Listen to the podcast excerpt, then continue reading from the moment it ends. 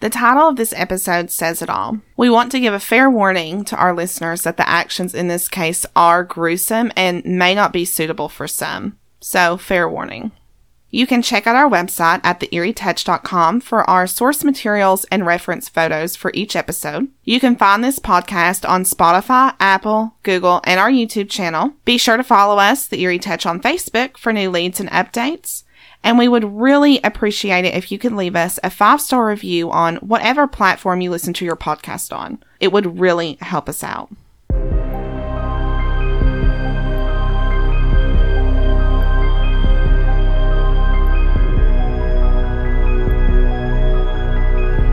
Hey, y'all.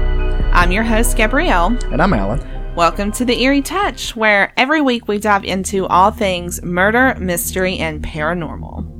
No matter what you believe in, it's clearly impossible to not admit that there is evil in this world. It hides in the darkest corners, known to disguise itself as something you love or someone you trust. Here, you'll find it tucked away in a state that some people tend to forget about. The devil may have gone down to Georgia, but he made his way up to West Virginia in 2002. It's the end of August in West Virginia. The summer weather lingers on as the ground begins to home the leaves on those lush green trees that the area is known for. Dirt roads are scattered with four wheeler and ATV riders, stretching out what's left of those warm, sunshiny days. You'll find neighbors building bonfires, making s'mores, and throwing a few back with friends. But the sun dropped and the sky turned dark on the evening of August 30th, 2002. Wanda Lesher was 40 years old, living in Chapmanville, West Virginia with her two babies. Which isn't too far from where we're at here in Mingo County, maybe 45 minute drive. Yeah. Wanda was a mother of two, and as years went by for her, it just meant another year of being able to watch her babies grow. Her daughter started a memorial page on Facebook for her mom, and in a post, she talked about how Wanda would let her help trim her hair, and she goes on to say how she would sit back and watch Wanda touch up her roots so you wouldn't see her grays, which just reminds me of my mom because she's the same way. You can love your age, but that doesn't mean everyone has to know your age. Wanda was known for her goofball personality that a lot of people who knew her found comforting.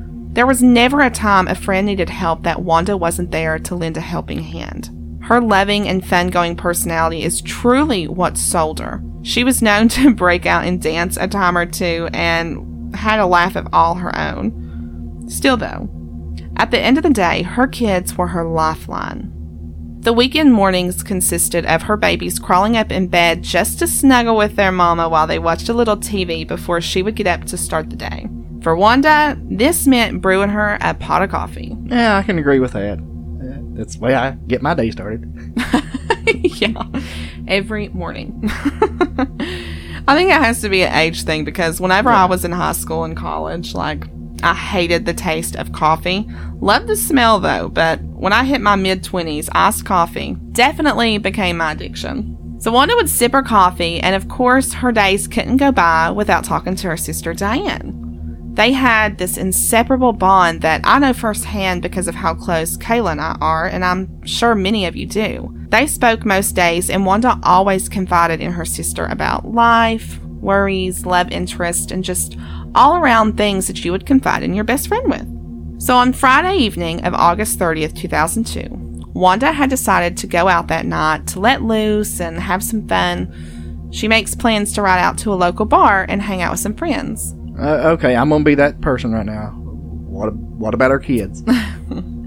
well, with all things considered, Wanda was a great mom, so she had also made plans for her kids to be taken care of. I mean, we still drink a time or two, and we have kids. I can understand it. Uh, you've got to get away sometimes. You know, yeah. get out, let your hair down, have a few drinks, and sometimes the the kids kind of make you want to drink. yeah, for real. I'm sure a lot of people can relate. Well, Wanda makes her way to the local bar, and her night is just like any other night most of us have had at the bar. Music blaring, cutting loose, dancing, laughing with friends, and all together having a good night. But we never stop to think of what could happen. We never stop to look around us to see what evil may be lurking behind our backs, especially when you live in a small town or country area like we do.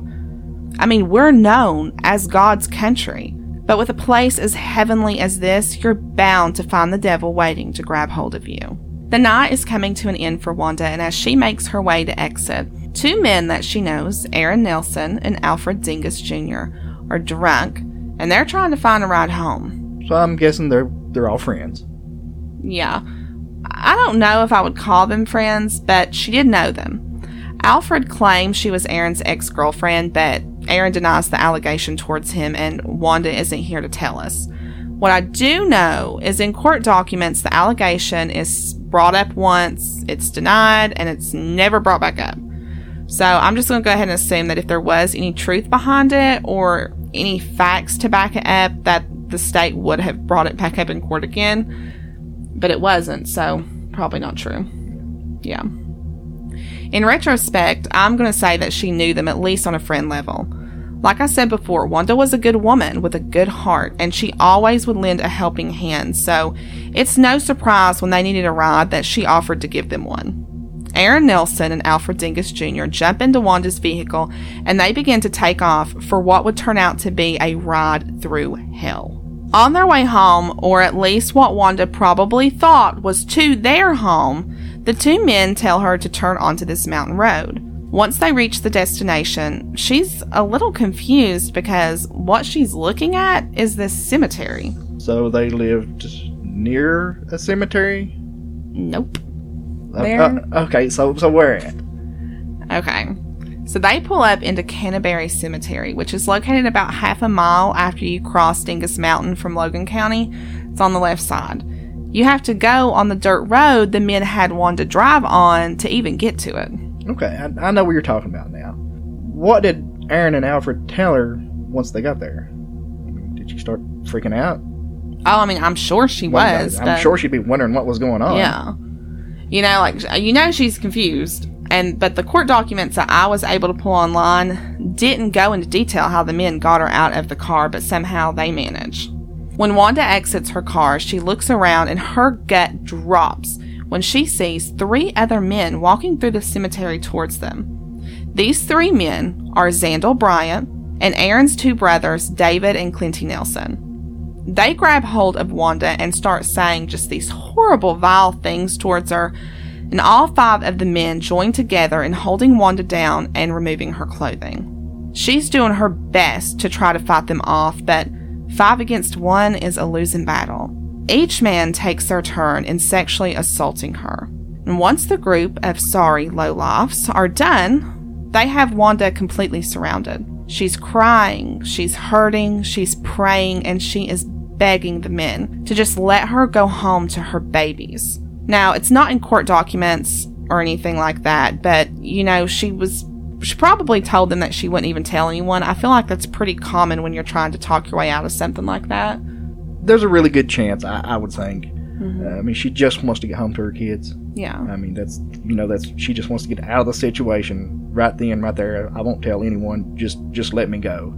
And honestly, it's it's pretty common for rapes and, and sexual assaults to go unreported. Mm-hmm typically out of a thousand, only 230 are, are actually reported. See, that is just so heartbreaking to me. Like, I understand that some may feel guilt, some may feel shame or fear for the worst if, if they were to tell, but I promise you that talking about it and reporting it does so much more than just make sure that that offender can't do it again. It can help you heal those wounds and recover. If you're a victim of sexual assault, you can call the National Sexual Assault Hotline at 1 800 656 4673. Or call your local police. Uh, even if you don't want to press charges, uh, of course, we're going to encourage you to. We can point you in the right direction uh, to, to get help, you know, mm-hmm. to help you through the to through this because it's, it's a traumatic experience, I'm sure. Yeah. Well, either way it went, the men wouldn't have any hearsay in what Wanda was begging them to do. If anything, her cries for mercy did nothing but upset Aaron, so much so that he starts searching for something to quiet her down. He notices an old picnic table nearby. He walks over to it and pulls off an old 2x4 that's still studded with nails and begins to beat Wanda relentlessly in an effort to take away not only her voice, but her life. After he gets a few hits in, the other men once again go around taking turns beating Wanda this time. The men stand from what they take as a proud moment to have succeeded in taking away her voice. Though, now in a frenzy, they're rushing trying to find somewhere to discard her body. Four of the men end up carrying her to David's pickup truck while David goes in an attempt to prepare the vehicle. Once they have her loaded in his truck, they drive off to Messenger Holler. Okay, so not only have they sexually, each sexually assaulted her, Mm-hmm. but one grabs a two by four from an old picnic table and, and beats her with it. Yeah. And then they just, what, pick her up, throw her in the back of the truck to drive her mm-hmm. off? Well, yeah, because I mean, at this point, she's not, you know, they have severely beat her, which we will get into that later, at the details of that. But I mean, they severely beat her so much. I mean, she's not, she's not talking, she's not doing nothing. I mean, if you looked at her, they, they probably they thought she was dead or close to it. So Okay. they are looking for a place to dump her and get rid of her. Okay, and I'm guessing Messenger Holler is probably close by. Yeah, I think it's like around Dingess area somewhere where the cemetery was. Okay, Yeah. Now, once at Messenger Holler, the men set their sights on this pond. In an attempt to hide her body, they place her in it, but they start to have second doubts about that decision when they notice that she's still visible. They can still see her. So they end up wading into the pond to drag Wanda back out, and it's this moment that one of them realizes she's still breathing. With one terrorizing choice after another, the men choose to tie her hands behind her back and begin strangling her with a shoestring. Whether or not the men realize it at this point, Wanda is still breathing even after that. so they've sexually assaulted her, Mm-hmm. beat her with a tube before, tried to drown her, Mm-hmm. and then they're trying to strangle her. You keep bringing this up like it's, I mean, it's just hard to believe. Even even the strangling part, I mean, that's that takes some effort. It, it really does. Because mm-hmm. when you're strangling somebody, you're not you're not just cutting off the airflow. You're also cutting off the, the blood flow to the brain. yeah. And and it even takes usually three five minutes to strangle somebody. Yeah. So pretty much it's harder than you think to strangle somebody. It doesn't happen like it does in the movies. Yeah, yeah. Yeah. Well, the men didn't know that because, like I said, she's still breathing at this point. Battered, abused, and bloodied, they place Wanda in a shallow grave and cover her with sticks and branches. They come up with this simple plan to take Wanda's car off somewhere and set it ablaze, and just like that, they leave like nothing ever happened. When the next day, August 31st, hits, and Wanda isn't anywhere to be found or heard from, her close family and friends start to worry. It's not like Wanda to just not come home, and definitely not like her to not come get her babies. West Virginia State Police end up getting involved in trying to locate Wanda, and the community is talking now. Rumors are spreading and gossip is hot in Mingo County, but one rumor isn't so much a rumor. Local police agencies are getting tips that one man is claiming to have been involved in Wanda's disappearance. The West Virginia State Police get wind of this and find themselves on the doorstep of Alfred Dingess Jr. Doesn't take long before Alfred is giving them a full confession. He rats everyone out, tells them what happened and where to find Wanda, which is like crazy to me because you just committed this heinous freaking crime that anyone in their right mind would try to shy away from. And not only are you telling people you were involved, you just admit to the police everything, like just like that. Uh, yeah, uh, it's pretty common. Most people do have guilt. Uh, usually, the guilt will bother them so much that, especially when there's more people involved, Yeah. someone's going to talk. Right. They'll they'll usually give you a confession. uh, For the most part, uh, they'll, they'll give it. They'll tell a small part of their involvement to kind of relieve some of their guilt, but they're going to put most of the blame on everybody else. Usually, how it goes when it's more than one person involved. Oh, okay. Well, I would say that, you know, you got to be a little messed up in the head to do what he did anyway, so Yeah, yeah. I think he's a little nuts. But, anyways, after taking Alfred's statement of a full confession, the state police split up and immediately go to both Canterbury Cemetery and to the pond at Messenger Holler. Upon arriving to the cemetery, they come across that nail studded 2x4 that is now drenched in blood, some jewelry, and a cigarette butt. Investigators swab the blood on the 2x4 along with the cigarette butt and send both off for testing. When the results come back, it proves Alfred's statement to be true. The blood is Wanda's, and the DNA on that cigarette butt is Alfred's. Okay, what about the jewelry they found? Well, investigators had it looked at for DNA, and after showing those who were closest to Wanda, the jewelry was definitely hers. They end up finding Wanda's car later in Logan County, burned to a crisp. So they went from having no evidence to now there's so much it's piling up. Officers at the pond find Wanda's lifeless body naked with nothing but her socks on. Those who discovered her body have said that it was an awful sight to see. Her perpetrators had beaten her beyond recognition. After an autopsy reveals that it is in fact Wanda Lesher. The state medical examiner also determines her cause of death due to multiple blunt force injuries to her head, back, and torso, with strangulation and drowning as contributing factors. The examiner concludes that she was hit at least 19 times with that 2x4. The nails from it had went into her skull so many times and when they were pulling the board back out during the assault, it was actually it caused her brain to actually shift to the front of her skull. She had multiple fractures to her bones throughout her body, lacerations, and even the bone in the roof of her mouth was broke. And she was missing one of her ears. So was her ear cut off? It doesn't say. Okay, so more than likely, from all the multiple hits with the two by four, it's probably just obliterated her ear. Yeah. Yeah. Probably. Mm. I mean, they beat her beyond recognition, you know? Wow. wow. Did, they, did they find any DNA on her? The medical examiner was able to pull traces of semen from her, but they were too small to test. Given the fact that there were five men on her, you would naturally assume before they carried out the rest of the crime there would have been more than just a tiny bit of semen. I can you know, kind of see there being just a small amount. Mm-hmm. Um, she was picked up, dragged around, threw in a pond, buried in a shallow grave. I, I can understand there only there only being a small amount, amount left over. Yeah. I mean, you put her in the pond, the water, you know, water is going to wash her away, especially, you know, she's nude.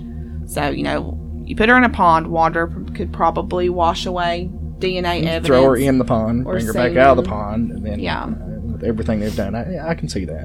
And then, you know, however they picked her up, you know, if there was more semen, it could have fell out. You know, you know how that is. Yeah, yeah. Yeah. I wonder though, like, I wonder if they knew that or if it just happened to play out in their favor that way. More than likely, just played out in their favor. Yeah, probably. So the DNA they found, the, the little bit they did find, it was Alfred's? Not the semen, but now the cigarette butt. The, the oh, okay. The cigarette, the cigarette butt was Alfred's, okay. yeah. Okay. How did they connect the other four? Well, besides besides you know, his his statement. Yeah.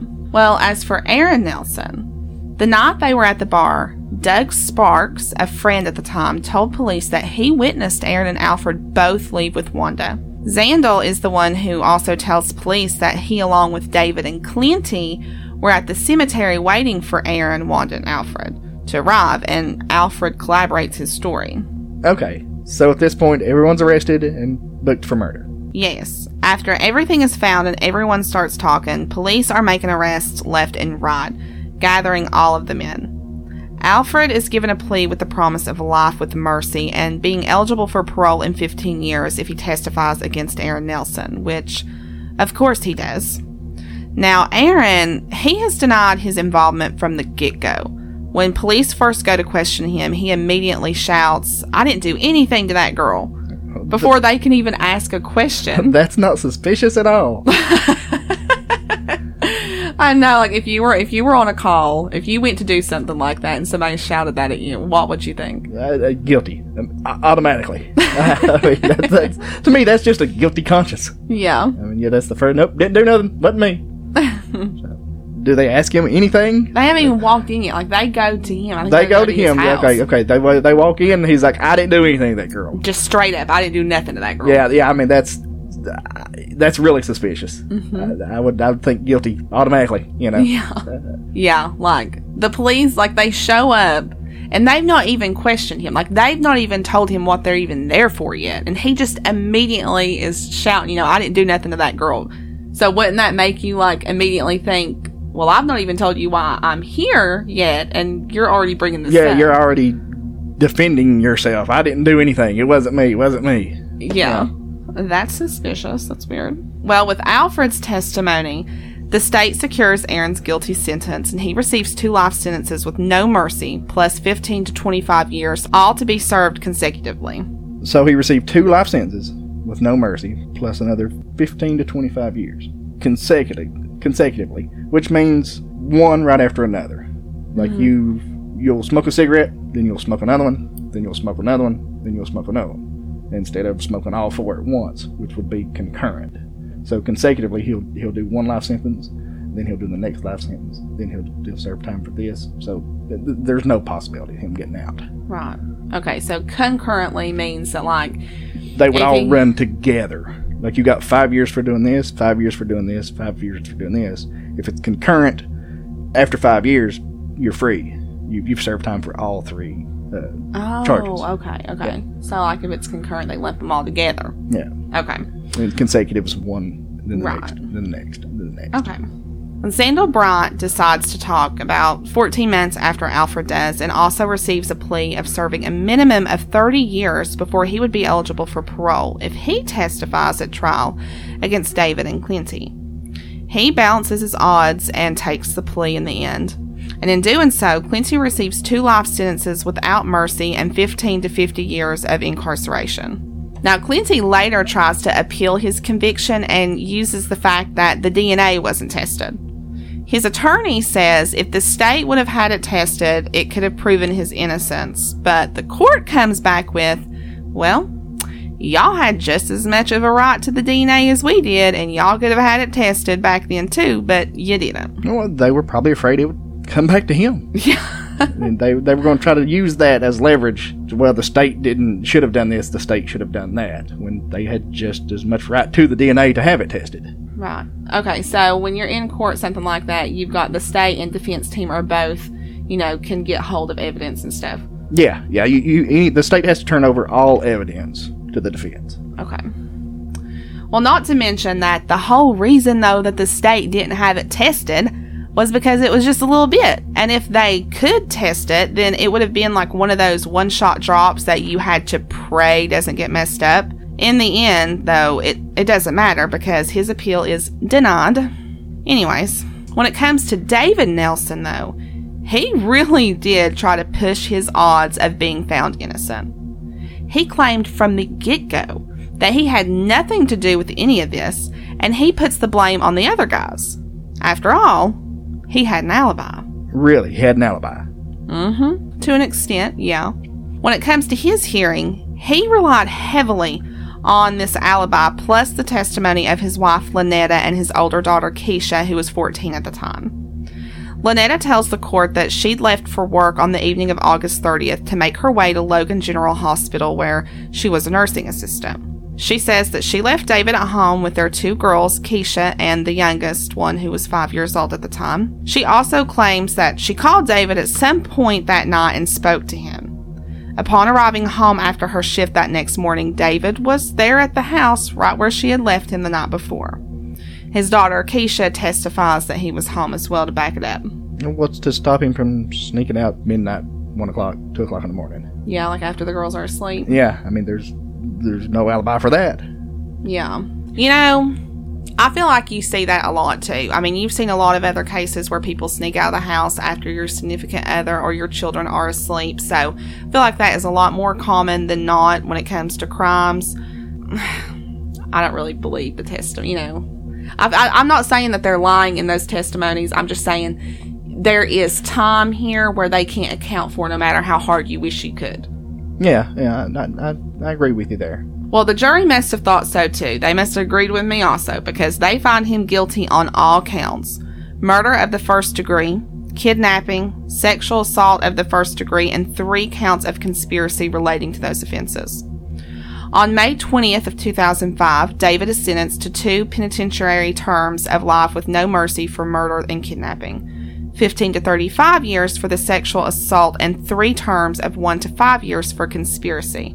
Circuit Court directed them be served consecutively. David appeals his convictions like six or seven times, claiming that he had an unfair trial because during the initial trial, The state brought up a CPS case from 1987 regarding his sister, Sheila Nelson. Okay, what what about his sister? Well, she claimed that in 1983 or 84 that David sexually abused her. Sheila would have been 13 at the time. His attorneys try to say that this should have never been allowed to be brought up and that it swayed the jury into the conviction. But let me tell you why the judge allowed it. The state didn't just bring it up out of nowhere. His defense team tried strategy of painting David out to be like a family man. He had been married to Lynetta since 1988 and he had two girls of his own. He was this hard worker, yada yada, and that he would never rape, or sexually abuse a woman. And when those words leave his defense attorney's lips, that's when the state comes back with, Oh, really?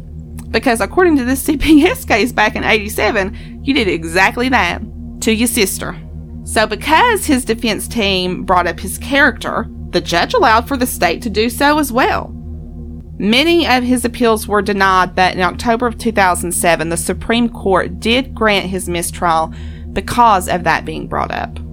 Okay, so I'm I'm assuming bringing up a CPS case, they were trying to use that as upon his character in a bad way, in a negative way. Right. Yeah. Okay, but but the Supreme Court kicked that out. Yeah. Oh, I can I can kind of see why. I mean, I read a little bit up on this and, and, and read their, their opinions of the, why they why they declared it a mistrial. Mm-hmm. Agree with it or not, uh, that that was the decision. Well, what was their opinion? Why did they why did they agree with it? just I think it was more the way the the questions were asked uh, on the stand with the jury present. It seems that it didn't really do anything though anyways in the end because he is still serving his sentence to this day. So I'm I'm guessing everybody testifying against him probably was the nail in the coffin for him. Yes. You know, I feel like um as far as the rest of them, like after the crime happened, maybe went a little fast, or we explained it a little fast and jumped right into it. But we've done that because if you look online and stuff, you know, there was some time that went by, um, a little bit of time before Alfred came up and confessed, which is when you know, when Alfred confessed, he kind of set off a domino effect of, you know, every all the other perpetrators coming coming down with him. But we said that kind of fast because there wasn't really anything that happened. You know, police were looking, Wanda was reported missing, police were looking for, people were talking, and then all this happens with Alfred. And I mean, right after Alfred starts spitting everything out, it takes no time for police to make these arrests, and then everyone is ratting on everyone and telling their sides of the story, and everything comes to light. So that's why, kind of, with this episode, it may have sounded like we kind of just jumped right into it, but in all reality, that's genuinely how it happened in real life. Yeah, there's there's so much more that you can read online. You can read actually read the court documents, uh, yeah. the appeals. Uh, there's there's so much more you can read. It's just it gets so much more involved than what we went over. Yeah. I mean, what we've said is pretty much, though, the gist of everything. You can get on our website, like we said at the beginning of this episode, and I have links to um, court documents and everything like that. But literally, we have said everything that's within them, anything that matters, I guess we I should say. Alfred Dingess Jr., Zandel Bryant, Aaron Clinty, and David Nelson did a lot more than just take a woman's life. They committed such an atrocious crime that ultimately affected not just Wanda, but her family and especially her babies. No child should ever have to grow up without their mother, and no woman or human being should have to endure the terror that Wanda was put through. I'm a huge advocate for bringing back burning at the stake when it comes to certain crimes, and this is definitely one of those crimes that I think everyone should have been burned at the stake. So stay safe out there. Try to be aware of your surroundings, and if nothing else, especially women, protect yourself. Carry a gun. Learn to use it safely. You just never know the demons that's lurking around any corner. Again, I'm your host, Gabrielle. And I'm Alan. We'll talk next week.